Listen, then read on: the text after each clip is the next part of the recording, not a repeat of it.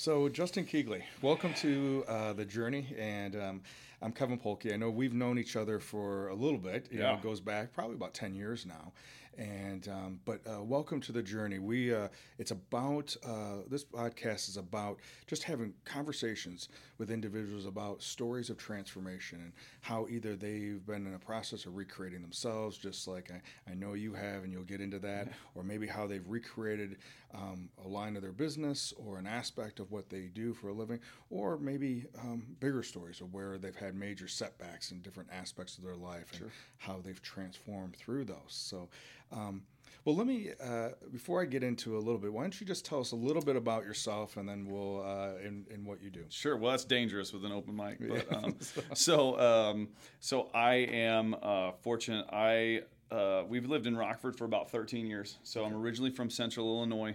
Um, real high level on me, like things that are important in my life is I love Jesus. I've got a wife who is um, way more than I deserve, uh, and then I have three boys. Um, so Riley, Cooper, and Colton, and um, And their ages are they are soon to be 13. okay.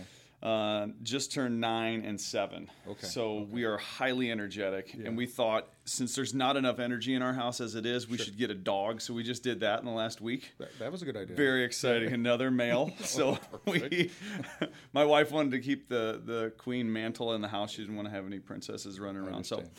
so that's um, you know personal life there. We uh, we have that. So just living life and trying to figure it out one day at a time. Sure. I uh, I have the privilege of owning Movement Fitness. So we are an athletic performance training, and um, we do some semi-private uh, personal training for adults. Okay.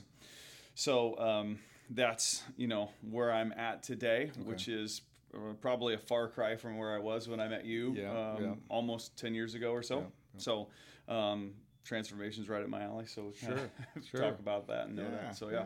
So uh, obviously, exercise is a big part of your life and family and your spiritual life. Outside of those things, if it's possible, Yeah. um, what do, what does Justin do for fun? What do you do to relax? What do you do for fun? Oh man, um, I uh, spend time with my boys. I really so at this point in my life, I'll be honest. This is probably an area of growth opportunity for me because um, right now with where we're at, um, I am in the trenches of doing life. Right, so my release has always been um, training. Sure. Um, you know, and that was a lot easier before when it was like I went to I had a job in corporate America, so it was easy to go do that and then go work out. Yep, like that yep. was my my release. Um, you know, so at this point, um, if I can get away for a massage twice a month, that would be amazing. Okay. Um, Okay. I work on that, taking care of myself. Sure. Um, you know, but essentially for us, it's getting away to um, to the farm, and so we'll go Okay. down there and spend some time um, with family and hang out. But um, if we're in Rockford, we're here. We're kind of either at the gym, um, at a sporting event, Sure. um, church, or yeah, that's kind of it. Okay, I got to go okay. see a movie yesterday, so Did that you? was good. Oh, really? So so, well, yesterday we, It was we- rainy. in the process of this taping, that yesterday was Father's oh, Day. Oh, yesterday was Father's Day, So, yeah, so, so- that was part of the part of the Father's Day. Yeah, I took all three boys. We went to go see Avengers Endgame, oh, which Oh, okay. I had not seen. Two of my boys had seen, so we went to see that, and that was epic. So, Okay. Um, so we are all about like superheroes and Star Wars and Avengers and Nice. you know all that. So Okay. that well, was perfect. fun. Well, was good deal. You talked about the farm. Uh, who, who, the family farm? Yeah, so um, we, um, my wife, um, she um, she had her biological father actually passed away when she was two days old. Oh, okay. So um, she was adopted. Her dad is an amazing man. He was here for church yesterday with us. He's just somebody I idolize, and actually, uh, in my first chapter of the book, I, I wrote about him specifically. But um, through that, Teresa um, was the the caretaker and the takes took care of all of her biological father's farm when she when um, her grandparents and everybody got older. So um, we actually now own a farm, and so Oh, really? Okay. um, her her dad has a farm, so they have about two thousand acres. Ours is significantly smaller than that, but. Okay. Um, so you know we get to go down and spend some time. It's in Central Illinois, Okay. um, so it's just a place to go. That's kind of like uh, a breath of fresh air for us to get away, and so that's uh, that's the farm. So Interesting. Okay. so in between my wife running like the marketing and the financial stuff for Movement Fitness and occasionally coaching and running all of the kids' schedules and doing all of that. She also buys and sells grain constantly, so she's a she's a full fledged farmer, except for like putting the seed in the ground and taking it out. Okay, So, okay. So from that element, she may not be getting dirt on her nails, Oh, yeah. but but she knows. Oh, that- yeah. So it's a it's a crop farm. it is, yeah, okay. corn and soybeans. So, Gotcha. so yeah, Okay. so we're, uh, yeah, it's it's kind of funny, but yeah, we're farmers. Okay, all right. well, that is something that I did not know, and Yeah. that's and that's something I enjoy mostly about this show is that you know people that I've known for Yeah. a while, but then I find out things about them that just is, which are kind of cool things. so we're Central Illinois. Where um, where's the probably the lar- largest uh, town or city that would Yeah, so Peoria. Oh, okay. Peoria would be the closest. So it's in the farm is actually in Emden. Actually, it's uh, Lincoln would probably be the. Okay Um, you know, it's smaller than obviously Peoria, but so um, I grew up in Pekin, which is right outside of Peoria. My wife grew up just outside of that, so um, pretty close um, Gotcha. to that. So yeah. So growing up, uh, was that primarily involved with sport? What did you do as a kid? Uh, Yeah. uh, growing up, was it? I mean, tell us a little bit about growing up. Man. What was that like? Uh, sports. Okay. Uh, baseball, football, basketball, you name it, I played it. Okay. Um, I, I mean, that was just my life, right? Okay. So the neighbors always said if he didn't have a ball or a bat in his hand, they felt like something was wrong because I just that's all I did. Mm-hmm. Um, and so we rode bikes and we played baseball and basketball Okay. um, and football. So and you have siblings? I have two sisters. So I have an older sister who's two years older than me, Okay. and then a younger sister who's eight years younger. Oh, So, okay. um, you know, oddly enough, it feels like my parents actually got divorced and then got remarried to each other. Okay. So, and then my younger sister was uh, part of that, and um, so it's weird because my dad always jokes that he has two kids from his first marriage and one from his second marriage, which is a very cheesy joke, but but it is kind of funny because as I was growing up, I mean, I was in high school and she was, you know, in middle school and gone, and then I was gone. So Right. the hard part is, is us not being around. Um, you know, it very much kind of was like two families a little bit. So sure.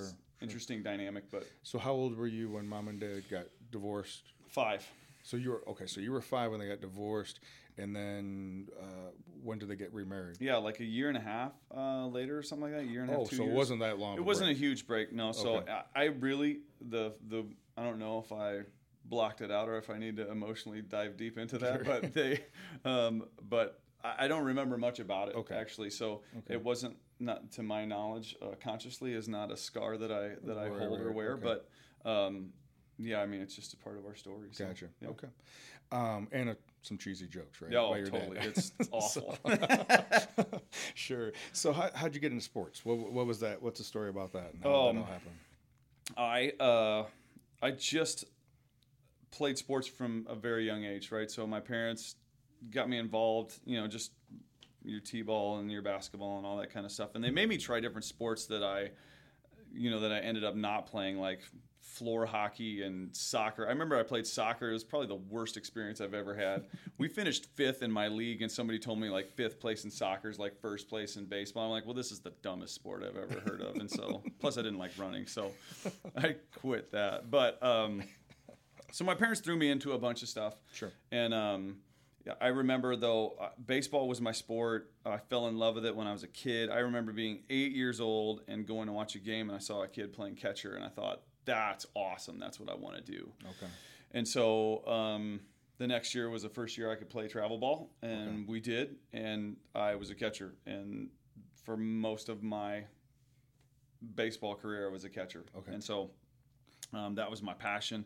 I played football and uh, basketball in high school. I ended up um, playing college football at Monmouth College. Oh, okay. Um, was supposed to play baseball there as well, but I lacked a certain maturity at that point, so I didn't make it to uh, the baseball season. I decided to leave the school and and Oh. uh, and do that, and thus began my journey of um, figuring out life. Okay. so Okay. So, so you graduated from Pekin High School. graduated from Pekin High School. Then you went to Monmouth, and you were going to play football and baseball, but played one year of football. I was there for one semester. One I played semester. football. Yep. Yeah. And then I left. I went to uh, Illinois Central College, junior college, Sure. in East Peoria, and um, subsequently uh, just didn't even withdraw. I just stopped going to class. Um, it was an awful uh, idea, um, and I paid for it later on with my GPA. But uh, I just stopped going. I wasn't in a place to do it. I actually had a bout of. Um, I, I did a bout of you know just partying, you know, drinking and uh, and just doing stuff that wasn't real wise, and uh, and so that was a rough road for me um, for probably uh, eight months to a year Okay. of trying to figure out um, just life and wasn't in a great space and probably wasn't around a great group of friends and great group of people that were speaking life into me um, until I got a job at Menards Okay. um, which was amazing because on the weekend they paid you 250 extra an hour Okay. so i worked every weekend Sure. um, but i also uh, ended up meeting my wife there Okay. right so i was a hardware boy and uh, she worked the customer service desk okay. so we um, yeah we ended up dating there and she uh, eventually just um, just worked to change my life. I mean i really feel like god put her in my life to to be a course correction because she um, challenged me on some stuff that just she wouldn't stand for at some point. And so um, you know i kind of had to change. And so that was a big it was a big cycle for me there. And um, that's where i met jesus uh, through a friend of mine started going to church um, which was a you know it's an interesting experience for a guy that grew up catholic to go to a non-denominational church and they were pretty charismatic and to walk in and be like what in the world is this Mm-hmm. Um, Sure, yeah. so anyway that was um, that was like a year and a half two year period where i just really really grew and matured um, and uh, had to go through a bunch of stuff that just that was part of the transformation to start to begin Yeah. with to go like I, you know i could either be on this path and go potentially down a road that um, you know people in my family have gone down with with alcohol um, you know and potentially be in a spot that i didn't want to be in um, or I could make a change. And fortunately, by God's grace and a lot of great people that ended up building into my life, I was able to make a transition out of that. you know, I think a lot of times we, we talk about time periods like Mm-hmm. that, right? And, and especially you leave leave high school, leave home, right? Get this opportunity to be away. Mm-hmm. On one hand, I've, we were just talking a couple, you know, the last couple of guests, uh, how intimidating it can be. You know, regardless if you're a star athlete or not, it can be pretty intimidating. Yeah. Um, new environment, don't know anybody, you know, and um, and then you have all these options and choices, and for the most part, not much supervision. right? right. So when you talk about uh, uh, this was this opportunity after meeting Teresa and and working at Menards that there was this opportunity to mature. Yeah. What do you like? If you di- dive into that, what do you mean by that? Yeah. So, um, well, I had to, I had to figure out a direction of life. So, when I, here's here was a big catalyst for me. I went to Menards, and so I was working there, and things were good, um, but I didn't know what the next step would be for me um, in life, and so. I had to change some of the stuff. I had moved out of my parents' house, moved in with a friend of mine, um, which was not a great choice for me at the time. It was not a great environment for me. And uh, fortunately, that didn't last very long. That lasted probably like six months. Um, So this was a college experience continued. yeah. Yeah, okay. Yeah. So we kind of just kept rolling with it, and then um, what I saw as freedom was really, really wasn't. I mean, it was just hindering my life, and so I moved back into my parents' house, and um, you know they were great, but they're also like, this is you know this is our house, so here's some rules and stuff you got to abide by. Yeah. And so um, I worked at Menards for probably a little under a year. And then I had an uncle who worked for Illinois American Water Company. And so that they were out of Peoria. And he said, We have a full time temporary position. They have to change all the water meters in Peoria and they have to have it done by the end of, uh, what was it, 20, uh, 2000. And so we need to have it all done. So they're hiring an additional, I don't know, it's 10 guys or something. Sure. And so we're bringing them in. You will get full time. You will be a full time employee, all the benefits, everything for one year, and you will get laid off at the end of November. And I thought, sweet. I mean, they paid me $18 an hour Sure. as a 19, 20 year old kid. And I'm like, this is amazing. Yeah, right. yep. So, but in the midst of that, I had to work a real job. And so it was we had to be there at 7:30, and there were consequences if you weren't, and you know there were expectations. But what I also learned was this was. Um, uh, it was a new experience because it was a union job for me. So that's something I had never had the experience of before. And so there were set expectations and parameters that you had to go through there. And so that was unique. Um, and I have a lot of respect for those guys. But when I was going through that, I thought, this is not where I want to be. This is not how I want to spend the rest of my life. Um, and it was a it was an enormous wake up call for me. And so the option was is you can either figure out what you're going to do, you know, and I didn't have a college degree at the time, didn't have even have an associate's. And so it's either you go back to school or you go find another job, right? And so that was uh, that was it. And I said, all right, I'm going back to school. I'm going back to ICC, even though I had literally flunked out because I walked out of all the classes. I went back in. I had to take them all over again, um, and I did. Fortunately, that first semester and a half or so, like I was able to pay for it myself because of the money that I made. And then obviously my parents helped um, when they figured out I was serious again. Um, and so I went back and I got my associates in two years. Okay. And that was, you know, just a dramatic change for me to go. I'm, I'm in. I'm all in on myself. Sure. And then um, I ended up going to Illinois State Okay. after that. But that, man, that two and a half year period was just filled with battle of who am I? Yep. Who do I want to be? Um, it was at that time I had a friend. You know, I was doing uh, bodybuilding competitions at the time, Okay. And so people were um, they were really encouraging and you know were challenging myself physically. And that's when I had a friend of mine that said, "Come with me to this church. Um, come check it out." And I'm like, "Okay, whatever. It's super weird, but I'll go do it." Sure. I had um, I had left. I had stopped. I grew up Catholic, like I said, but I'd stopped going to church because my mom got cancer, and um, you know, as a 19, 18, 19 year old kid, I'm like, well, well, this sucks. You know, why would God do this to my mom or whatever? Mm, And okay. you know, not knowing, and um, so I kind of just walked away from it Okay. and and left it alone. And so this transition of someone saying you should come to church with me was a little was a little weird, but Mhm.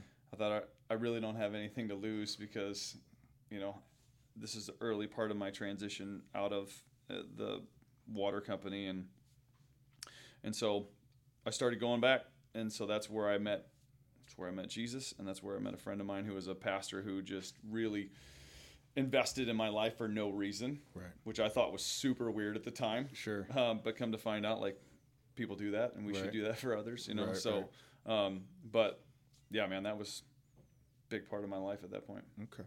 I'm gonna I'm gonna just real real quick. I want you to just kind of go back to because you just add that in about your mom, and then pre you know like when you were in high school or maybe even before. It, it sounds like that there was uh, yeah just describe what that was like because it sounds like there was a lot of there were some expectations either through the sports or through your parents or whatever and what, what was that experience like because clearly when you had the opportunity to leave it was different. Yeah. So there must have been a before. And Yeah. so I'm just curious about what was that before? Sure, my my parents were great. Um, my my parents are great. They're both still here, so that's great. Um, my mom is my biggest fan. Um, She always has been, and so she was at everything. Like left work early to come to games and had you know did the whole thing. So it was really great. Um, my dad uh, worked when he um, he did not have a college degree and uh, ended up getting a job at Caterpillar after you know a decade or so of working there. He he literally stumbled into a job that he probably didn't deserve at the time, um, and went from uh, just working on the shop floor to management. And like, I mean, he obviously he earned it. Um, you know, looking at that and going like, that was a huge transition for us because it was also around the time there was a massive strike at Caterpillar um, in 1988, I believe, somewhere in there. Um, and so he ended up working because he was in management. He ended up working massive hours, Sure. right? And so my dad is um, has a tendency to uh, l- go in all in on what he's doing, and so he worked a lot. Okay. and so he'd come to games and he he was supportive and um, you know he was he's great and I, I love my dad. Um, so, but that was a big. There was a there was a um, a little bit of a void, I guess, because uh, you know he was working a lot, and so that was something that Mm-hmm. you know was certainly felt. Um, but he was always, I mean, loving and supportive and all that. So my parents didn't. Um, I think when I think about my parents, I think about um, we have a great big family on both sides, right? Mhm. And so lots of gatherings and lots of time and lots of people and all of that, which was um, very, very, very fond memories for Mhm. me. Yeah. Um, but I'll be honest, I don't really have a whole lot of recollection of a lot of my stuff. My wife always thinks it's weird, so I don't know if there's something there for me with that. But, um, but I don't know. My parents were great. I didn't, you know, I, I think part of my thing was when I left high school, we were so regimented. I played basketball, baseball, and football. Sure. And so when I left school, like I never went on spring breaks. Mm-hmm. I never went anywhere in the summer, and that wasn't their fault. Like we would go on trips to St. Louis or something like that, but not. I just didn't go. They would. I remember years that they went to Gulf Shores that I didn't go Mm-hmm. because of my commitment to sport. So Right. obviously, my decision. But um, man, that was I was so regimented and so into what I was doing, and I loved weightlifting at that point. Mm-hmm. And so when I got to Monmouth, I had been doing that for so many years Sure. and I was kind of like, well, this sucks. And there's a there, you know, to be just like so regimented and scheduled, you know, film sessions here, school practices here, and then we've got dinner together, and then you know whatever, and that was the schedule throughout the season. And I'm like, oh man, I'd kind of like to just go to my room, Mhm. you know. And so, um, but when I went to my room, there, you know, wasn't a whole lot of good going on. Um, You know, so I don't know. I wanted freedom. I got it, and I didn't deserve it or need it. Mm-hmm. So it wasn't good for me. Well, you know, it's interesting. You know, we talk a lot um, uh, on, on the using the template of Joseph Campbell's hero's journey, and and another uh, Richard Rohr refers to that same, and he condenses it down to three different phases of order, disorder, and then reorder. Right. Mm-hmm. So.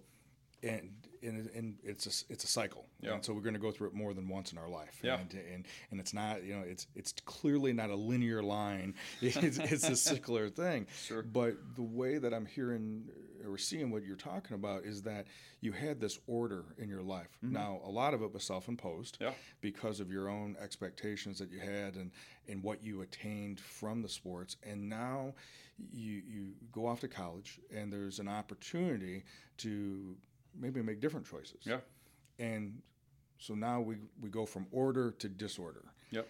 And in many times when we're in that dark night of our soul or that disorder, it is what you said earlier, we're seeking. Yeah. And and sometimes it happens because you know something happens to us. Other times it's because um, the previous order doesn't work for us anymore. We've outgrown it. Sometimes you know we might, and we'll talk about this later, maybe transcend it. Mm-hmm. But um, but we're we're seeking in that, um, and that's why we end up in this dark night of the soul, Sure. into the woods or whatever. And and so then this this phase happens. I mean, obviously school's not working. This the partying thing worked and then it and then it didn't work right? Right. it wasn't sustainable Yeah. right for you it wasn't Right. a sustainable thing um, and so you go to school's not working you go to menards you meet teresa you, you got a combination of different things and then um, and not that you hadn't been familiar with church but there was something different about this jesus story Mhm. that was different than the jesus story you heard before and what was different about this element do you think thinking back on it now what do you think was different um, uh, was it was it the message was it the community was it uh, what was different Yeah, well, I think uh, the community was a big was a big piece for me because almost uh, immediately I started. You know, I had heard the message of Jesus before, so like I I understood it. It wasn't like this was a foreign thing, and Right. I, I need time to, to understand it. Um, but I had never developed a personal relationship with Jesus. and what do you what do you what do you mean by that what what what did you come to know that to mean Right. So for me, it is being able to know that number one that he had he died for my sins and that he forgave me for that, sure. and that um, because of the commitment that I made to say, you know, I, I, accept you into my heart to be the Savior and the leader of my life, um, like that the Holy Spirit resides within me, and then I have the the access and the capability to have that power mm-hmm. um, with me at all times, mm-hmm. Um, and so it is something that I didn't have before because when I would go to church before, you know, and Catholicism is very ritual based, right? And so you're going in and it's, you know, the sign of the cross and there's mm-hmm. Jesus up above the altar and, you know, we say the things that they tell us to say. Mm-hmm. Um, and then, um, and then you leave, right? right? And you do that every week.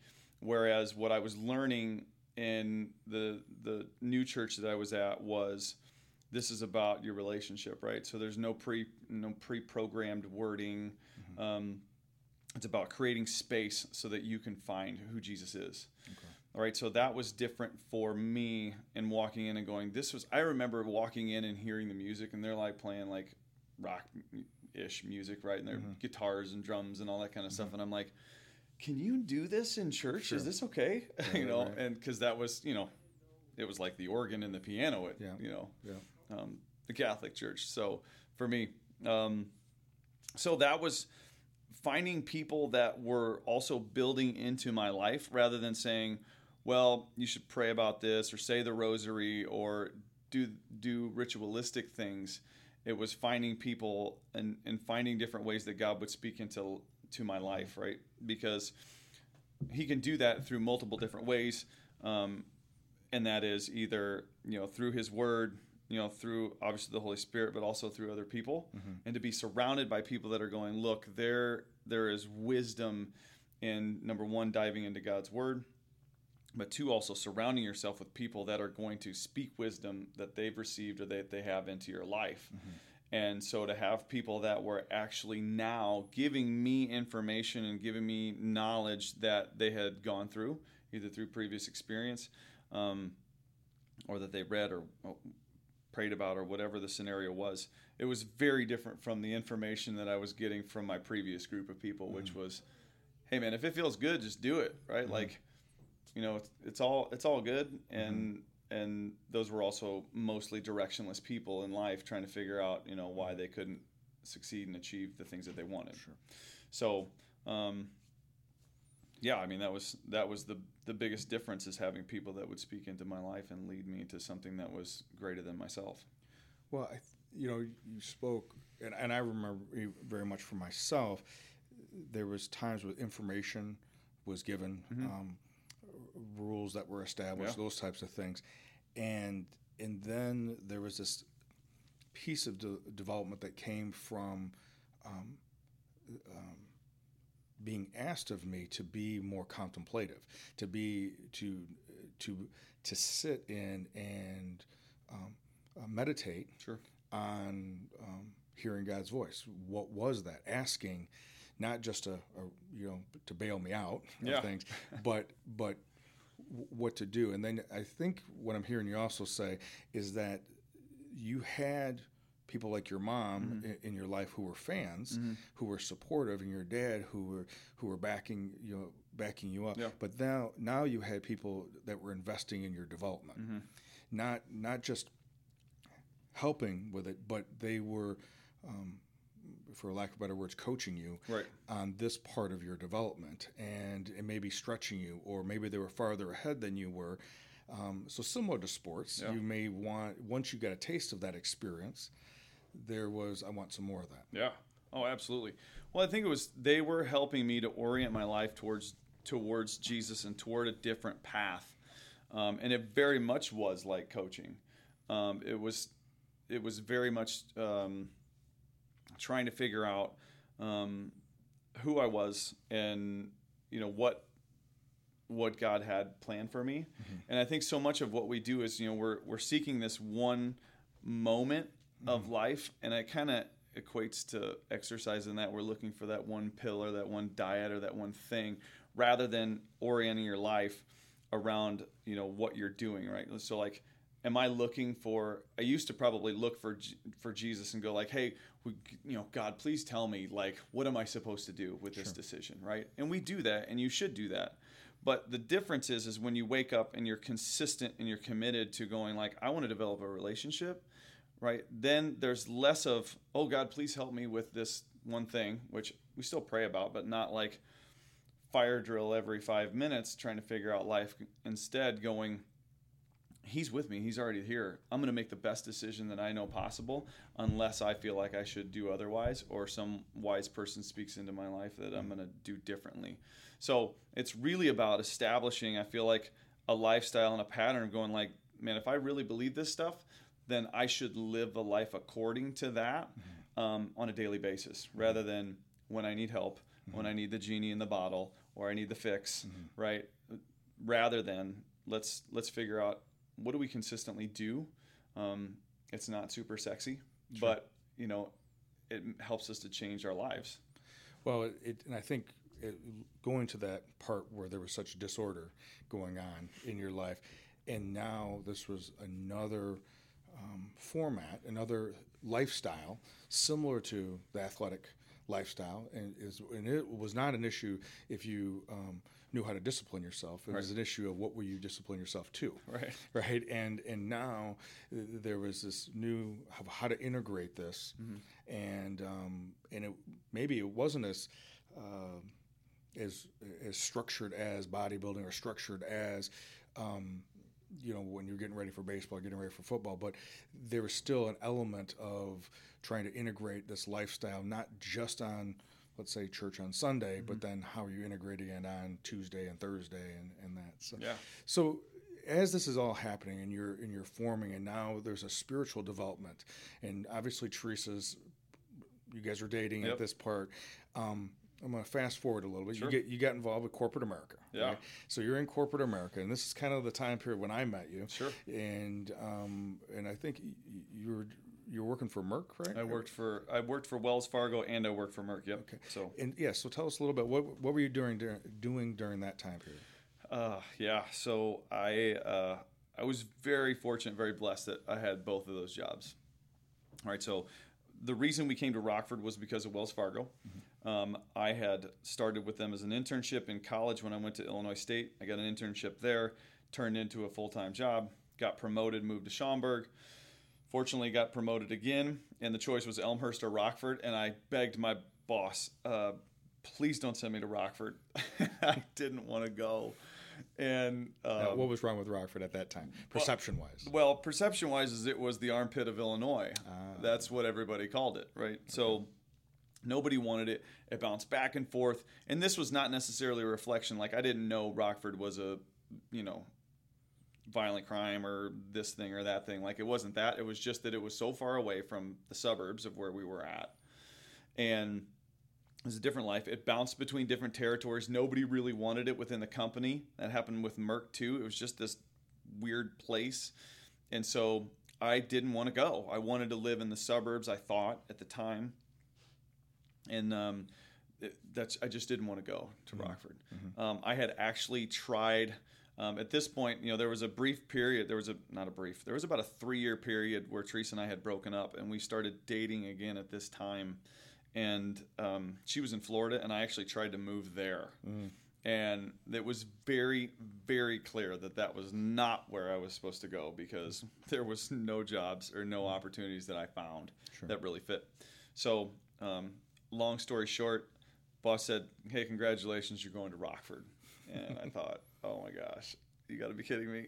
and so, but when we got out here, it was great because very quickly after that, I realized that um, if I was driving 25 miles uh, in my geography, it meant about 25, 30 minutes rather than 25 miles, meaning an hour and a half of what the suburbs were. So I was like, whew, thank you, Jesus, because I would have lost my mind because I spent so much time in the car at that point because I was traveling. Mm-hmm.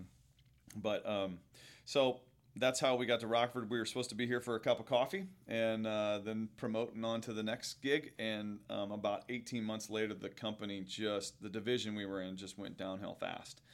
And um, we got laid off. So that was a great experience. I, I got laid off. Um, So what were you doing for Wells? Uh, so we did finance. We did um, auto finance. So Oh, okay. I was going around to car dealerships and offering lease and uh, retail products. okay.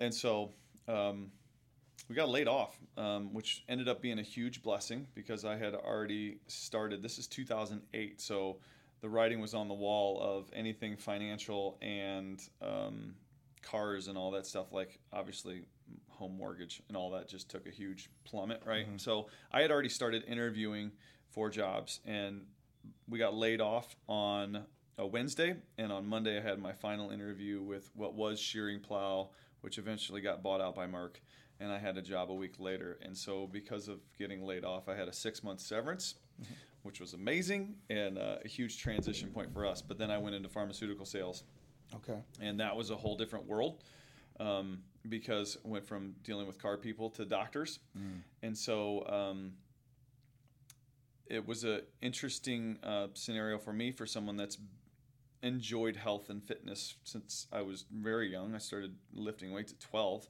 so it was something that I was always passionate about, and so health was interesting because you go. I I was fortunate that I dealt mostly with um, asthma and allergy products for the majority of my career, so I never really had to dive in and go, well, do I believe in using this medication versus not or whatever, because asthma and allergy. I mean, like I have allergies, so I take medicine, and I've seen people obviously that have asthma, and I know what what a traumatic experience that can be for people. So that was not a real dilemma. Later on, I got into diabetes medication, and that was like, ooh, now we got to start talking about how do we really help people. Um, so that was an interesting dichotomy. But I did that for I worked for Wells Fargo for three years, and I worked for uh, Merck for almost six and a half years, so about ten years in corporate America. And, with, and that was about the time you and I met. Mm-hmm. And what I remember at that time period, because you were with Merck, and Yeah. actually they had just made that transition, Yep. And um, but you were restless. Oh, big time. You were restless because you know, at that time the work was stable, Yep. right? Um, and the money was good. Mm-hmm. Um, and you could be in a suit and tie, Yeah. right? And and look the look the part and all Yeah. that stuff. But you were restless. Yeah. So once again, similar to this this transition that was going on, you know, between you know high school, you, you were going from this order, right? And um, and how many kids did you have about this time? So in 2010, we had just had our second. So Okay, and so so you're family, right? Yeah. We got you got wife, we're married, we got you got you know two kids at this point, and and and they're pretty close together, as you mentioned earlier, and but but this restlessness, and uh, so tell us a little bit about you know because that's how I met you, and I remember that part, and and you wanted to do something different, and you were just struggling with all all that. So yeah, all that, all that. Yeah.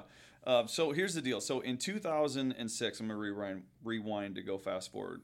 2006, I had just come out of college. I was into my job with Wells Fargo, and um, at the end of my time at Illinois State, I was I was the president of the largest student organization on campus. I was working uh, 12 hours to 15 hours at my internship with Wells Fargo. I had a 15 hour class load. I was bouncing three days a week, and I was working at working out at 5 a.m. And so I ended up getting strep throat three times in three months, twice.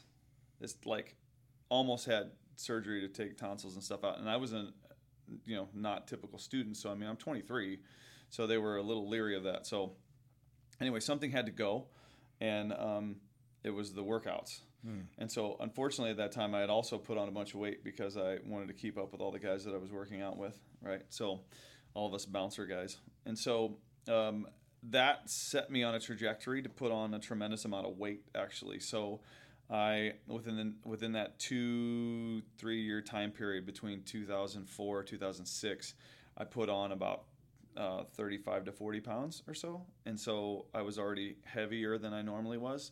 So I ended up in 2006 at 296 pounds at Christmas on my parents' scale, on my in law scale. And so I. Um, I had a six month old son at the time, and I thought there is no way I can't. I won't be able to play baseball with this kid. I won't be able to teach him how to play basketball, run around. I'm going to be the dad that's going to come home and is going to just flop on the couch because I'm so exhausted. I don't have any energy. And so I 296 hit me and I was like, whoa, That's a not because of the number, but because of all the other stuff. Mm-hmm. So I ended up getting back on it, and within six months, because of the of a very simplistic step by step approach, I lost 50 pounds. Um, and then I got fired up about what I wanted to do, so I got back into bodybuilding. So personally, I had kind of gotten back into the fitness realm, which I had been out of for a Okay. couple years. So 2010, I had just um, competed or was competing in. Actually, I met you the day I went down to the day before my last bodybuilding show Okay. because I was tan. I, Oh, yes, I had yeah. the spray tan when I Yeah, came in to yeah, meet you. I'm like, this is not how I'll normally look. Yeah, yep, yep, yep, yep. yep. So I came in and um, I competed in my last show. I placed fourth uh, in the OCB Midwest States, which was super cool, Mm-hmm. and realized at that point that my bodybuilding career was over, or else my marriage would probably be over Sure, because um, that's a very tough Mm-hmm. mix. Uh, to do, and so I was. Um, I'm not real good when I'm hungry, Mm-hmm. so that doesn't work out real well. Sure. So I, I just started wrestling with.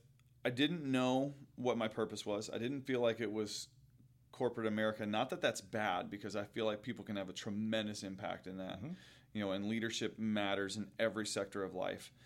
Um, but I just felt like that's not where I was supposed to be, and unfortunately, with just you know still not mature and where I was at at that point, I was really felt like I was trying to push into push harder on where I should be, which is good, but also frustrating because you go, it should be happening faster. I want to Sure.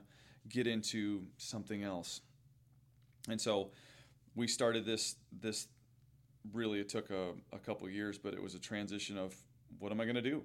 I want to open up. I love training athletes. I love working with um, different clients, um, and so was really just debating on how in the world am I going to do this Right. with two kids.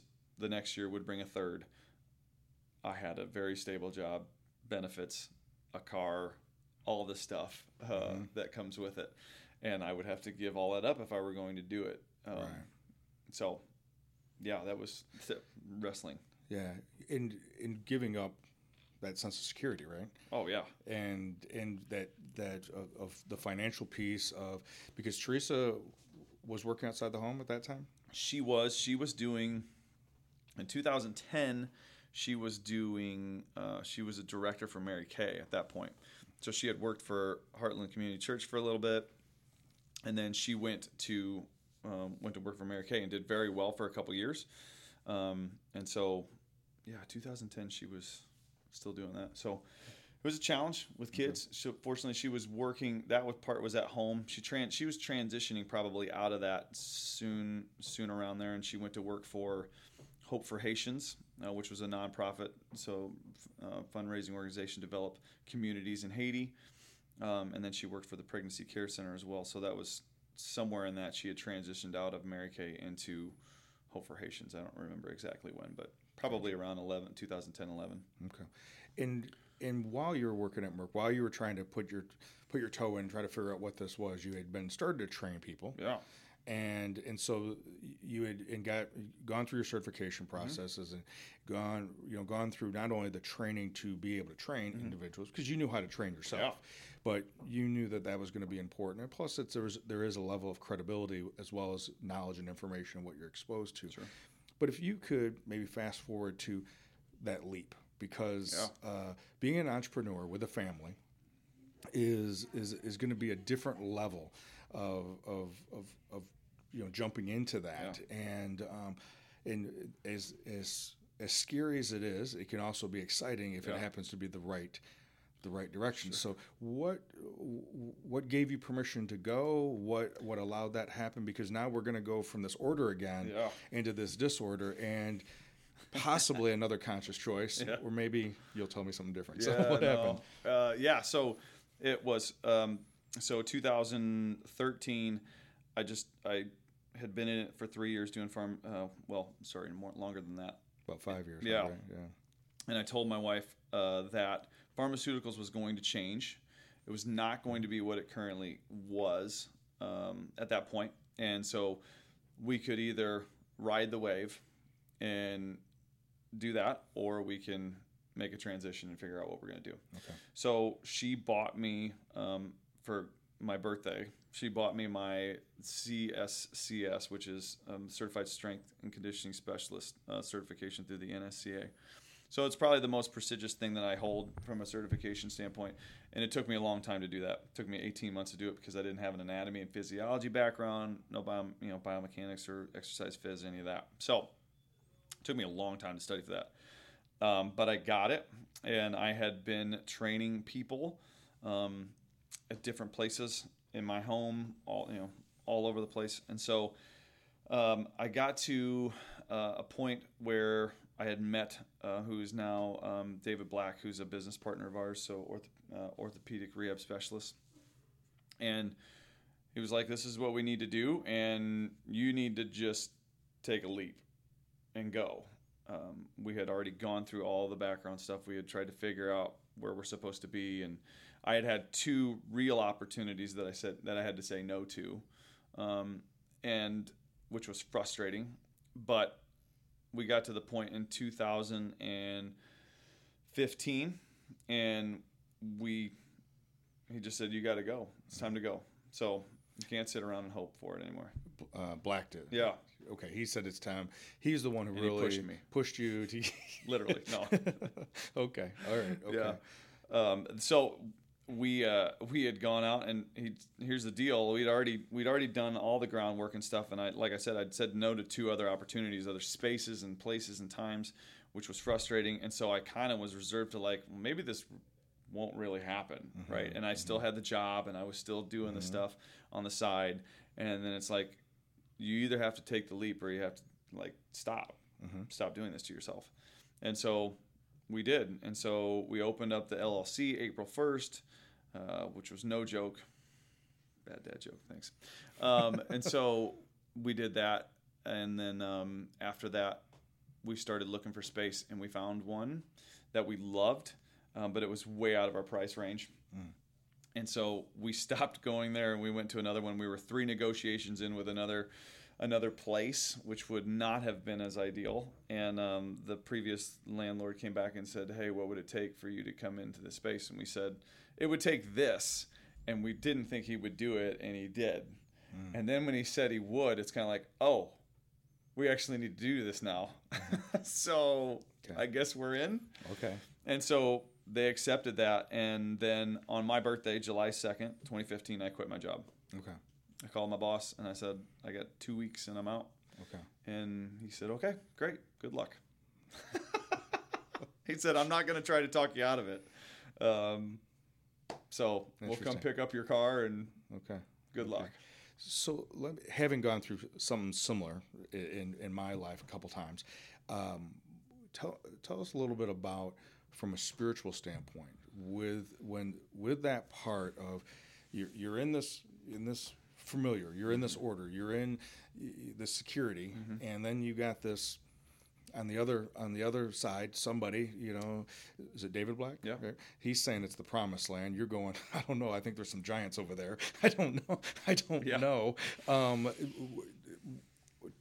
from a spiritual aspect was there a component that played into this? Was was it not? Yeah. how did that play into it? Yeah, well, we named it movement fitness because obviously there's physical movement that's really important to us, but we also wanted to be a uh, be a movement in the community, be a part of movements that are happening within Rockford, but also be a movement of people that it would just that people would know that they're loved, that they're enough where they're at.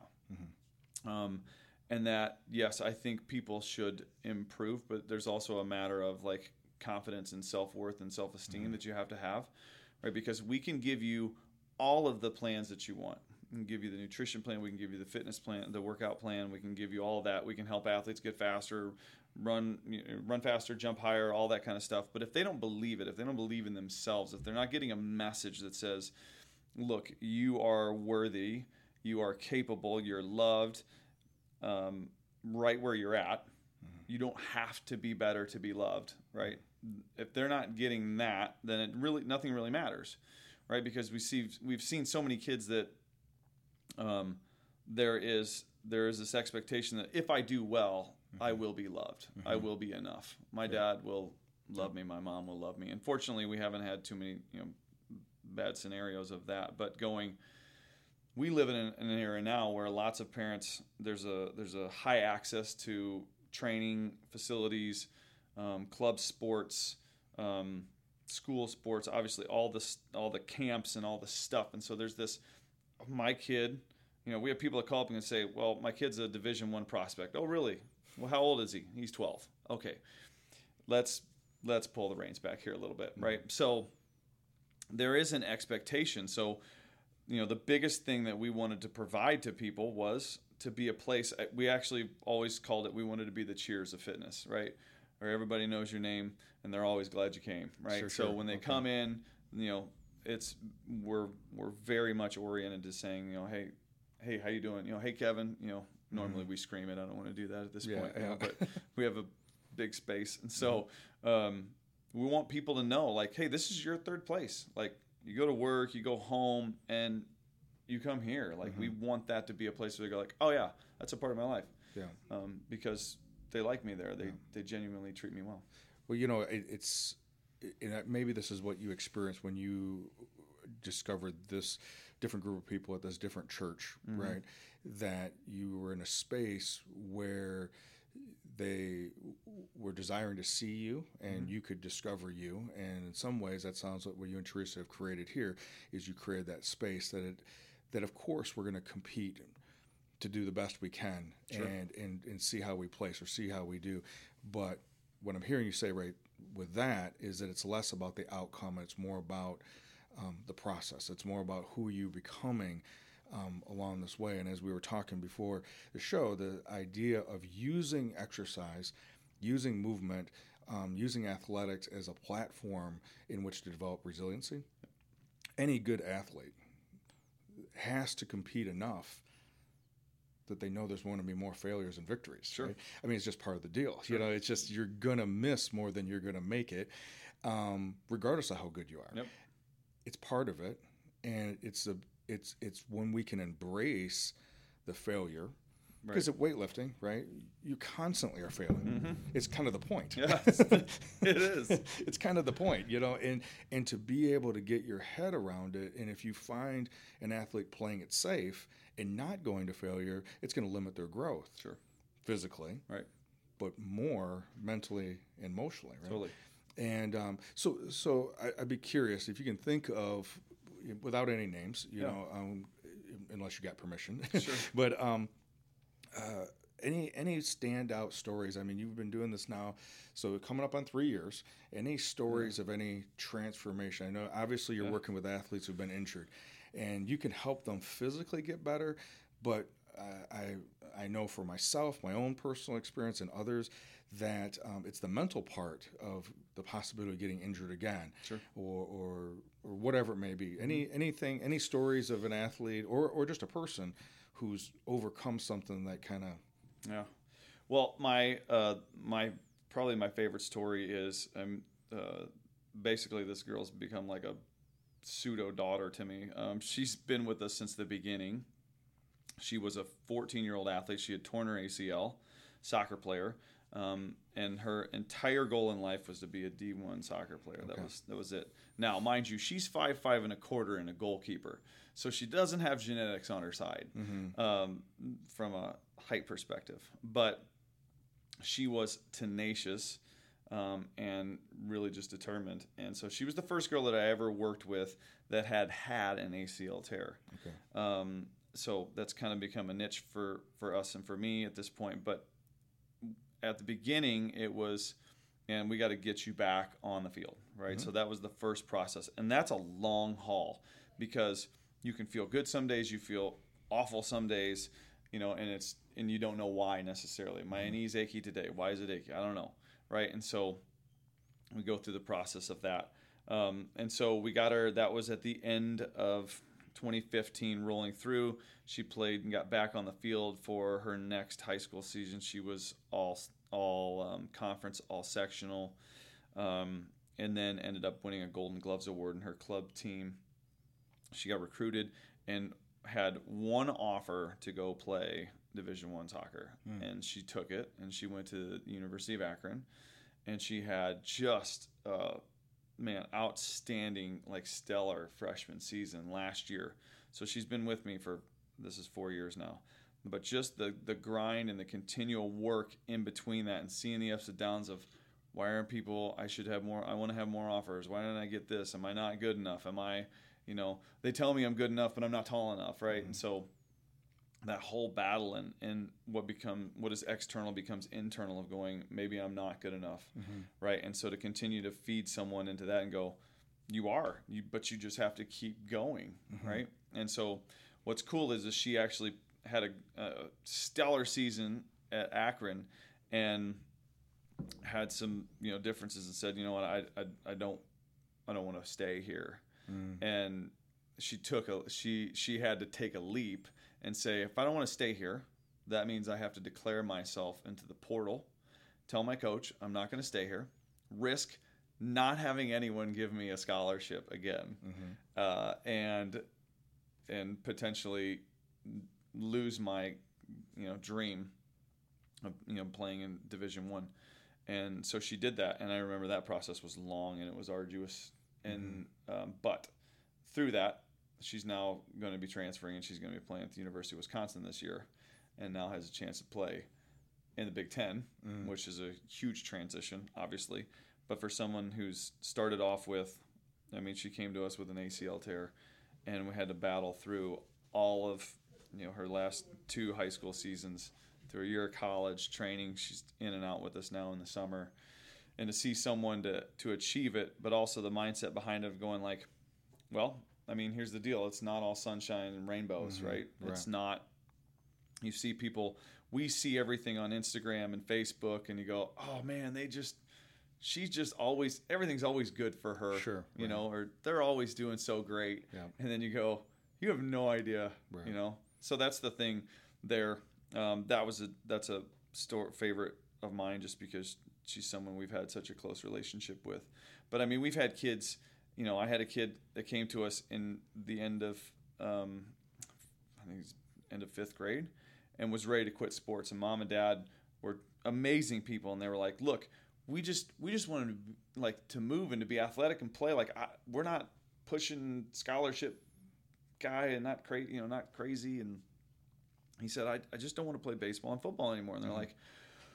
Well, I mean that's okay, but you're good at it, and we would love to see you continue to do it as an outlet for you. We right. think it's good for you. And so he came to us and was ready to walk off. And um, long story short, I mean, he's been with us three years now, but he has, he's continued to play both baseball and football. And now he just placed in, uh, in state for the high jump mm. because he was ready to give up all things athletic and physical because he didn't feel like he was good enough. Um, he was just didn't feel like he could compete or keep up with other people and so the physical turns into a mental you know into a confidence. Yeah. So i mean our whole platform for athletes is we want to build confident athletes that are resilient both physically and mentally. Sure yeah. So that's it yeah and i know I have not only referred some younger people to you, yeah. um, non-athletes, athletes, but also referred some of my older clients sure. to you, and you've done a phenomenal job with them. Um, just eh, both both uh, men and women, yeah. and who you've done a phenomenal job with. Not only are they part of the culture and the community that you're talking about, but the contagiousness of the the attitude. Yeah. And uh, so I want to transition into because you had a gap of time, so you decided to write a book. You know, because you know, why I not, lots right? of free time. Yeah, yeah, exactly. Sounds like you did. So you wrote wrote this book, uh, "Be Great Today," right? And so I know you you wrote it. You know, it had been a process of writing it, yeah. and and then you released it uh, this year. Mm-hmm. And um, so why don't you just give us you know a, a five minute uh, cap of what what do you mostly? It's your it's about your story. Yeah and and you, you touched a little bit about it. The beginning part of the book it talks about your physical transformation sure. and the mental part of just having these little goals. And but what do you what's the overall message of be great today? What what do you want be great today? Yeah, to the, do? the the byline is how to be intentional with your attitude and actions to create your best life yet or best life. So I, here's what I think is really cool about the book.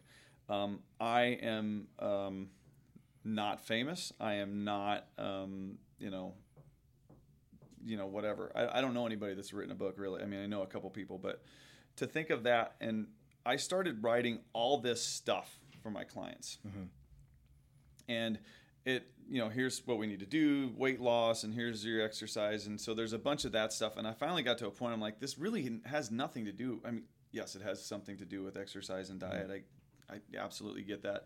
But really, it's internal because if you can't believe it or if you don't fall in love with the process, then it doesn't matter. So I started writing to them. But when I would talk to them about weight loss or you know exercise, they would just kind of look at me like cross-eyed, like, mm-hmm. "Yeah, well, what do you know about mm-hmm. that?" And I'm like, "We, oh, well, you don't know my story." Yeah. So the part of it was to tell people my story so that they can go, look, who I am now is not who I was. And who you are now is not necessarily who you're going to be in the future. And that's a choice for you, Right. right? There are lots of things on this earth that we cannot control. But I firmly believe that you can control your attitude and you can ch- control your actions. So we can determine, you know, how our days go. Um, Be Great Today came out of, you know, regardless of what the circumstance of your life is, you can choose to be great. You, know, you can choose. Romans 12, 2 says, Do not conform to the pattern of this world, but be transformed by the renewing of your mind. And that means every day when you wake up, you have the opportunity to set the tone for your own day, regardless of if yesterday was good or bad, um, regardless of what is coming ahead of you. If you wake up and whether that is through prayer and devotion and reading or meditation or whatever that looks like for you, if you start your day proactively, you can set yourself up for success. Too many of us set up our day reactively mm-hmm. and they go, Oh my goodness, I got an email from my boss and he's such a jerk and now I got to go in early and I'm going to miss this thing. And I'm going to miss my son's baseball game and blah, blah, blah. And you get all mad, right? Mm-hmm. Rather than, well, that's the first thing you're going to read in the morning. You're probably going to be real upset and you're not going to have a great day. Mm-hmm. So, but I believe firmly if you control that, set up a proactive life, you can be great. Whether someone you're, you know, someone passes away, whether everything's great in your life, whether you lose your job, like we can choose our attitude towards the things that we're that we're doing. Um, I, I just I firmly believe that, and the today part comes down to basically I believe that today's the only day we've been given. We don't know what's going to happen tomorrow, um, and we see too many examples of that. And so I don't want people to lose sight of you have a choice, and you have a choice today. Um, and you never know how that will ripple across eternity um, for another person, for a community, for a, you know a country, a world. It doesn't matter. Right. One person, right? So uh, that's the idea. And I when I started writing it, it was a collection of stuff that I was writing to my clients, and then I thought like I wanna I wanna go deeper, um, and so I started diving in, and the whole book actually is based off of this principle of choosing your intentions and your actions each day because I wrote 90% of this book in about a 20 to 30 minute block in the morning. I chose to wake up at 3:45 to get up and do my prayer and meditation and then write. And I had very few times where I would actually sit and write for hours and hours, right? Like people think of book writing as this romantic like and it may be for somebody. It's, it wasn't for me, but like Right. they think of this big romantic. I sat down and I had my coffee and I, I just hammered away at the keyboard for hours and hours. Um, I didn't have that kind of time. And so I was literally um, banging out 20, 30 minutes every day. Yeah. And um, it's amazing the same way I did my initial weight loss going from 296 to about 250. It was small steps every single day. Yeah. And the hard part is, is that's not really sexy, No. No. but it gets results. Yeah. And so, Well, Yeah. more most importantly, I think. Well, yes, you have to. We have to acknowledge that there's nothing. There's nothing sexy about it. There's no highlights, and it's really hard to put an Instagram post about it. Right? it's just you won't get many likes or whatever they call that, right? Right. But what it does do is it does help you transform into a different lifestyle. Yep. It, it does transform into that. And you were referring earlier um, to St. Paul, and he, he talks about that in Romans about this idea that in the midst of him, him and his followers being persecuted, you know, that it didn't look like anyone was really liking what they were doing except this small, because they were changing the order. Right. It, it wasn't about that it was a it was a new God. Mm-hmm. It was a way of looking at God differently. Right.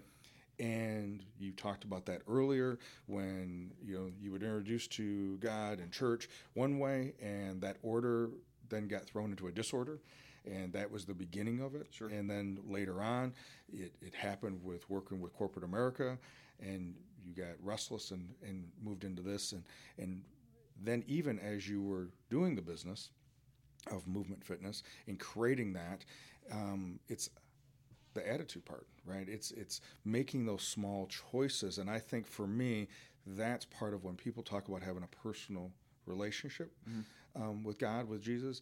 For me, it, it is about putting my space in that contemplative um, space. That when my initial response is to say no. Um, I need to sit back and go, okay, what's going on? What's my resistance? What am I too quick to say yes to? Um, as you were resisting coming to Rockford, Oh yeah. as you were resisting uh, to, to leaving the security, um, uh, you know, there were certain people in your life that were pushing you. There were certain things that happened. Um, but all along, you began listening and following your heart. Sure. Well, I think what's you've talked about contemplation a lot. We live in a, in a space right now where contemplation and silence and internal dialogue is um, that's super weird. Like we're always connected to something, Yeah. right? We're always on our phone.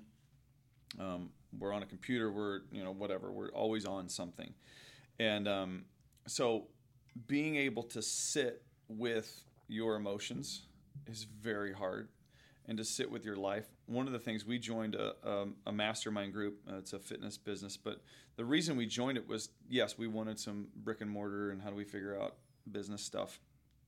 But really the guy his name's todd durkin. He wrote the foreword to my book. He's a great great guy.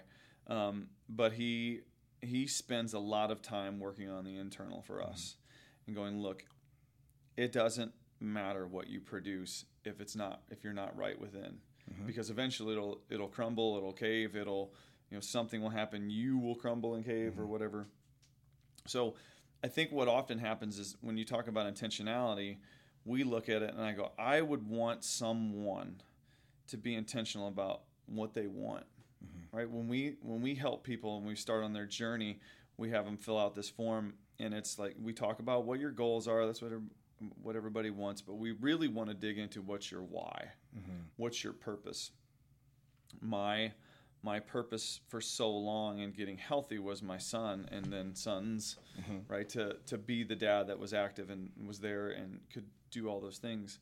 Um, but if you ask people what their purpose is a great majority of them would say oh i don't know i i get up and i take care of my kids i'm a mom i'm a dad i go to work i do whatever i do this it's what we do now the question is is who are you Yeah. right?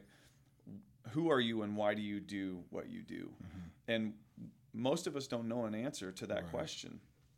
And it's hard because that means we have to sit down with our thoughts, with a piece of paper and pen or however you do it, and go, this is where I want to go. Like, mm-hmm. I'm actually going to paint a picture of my life and I'm going to work towards that.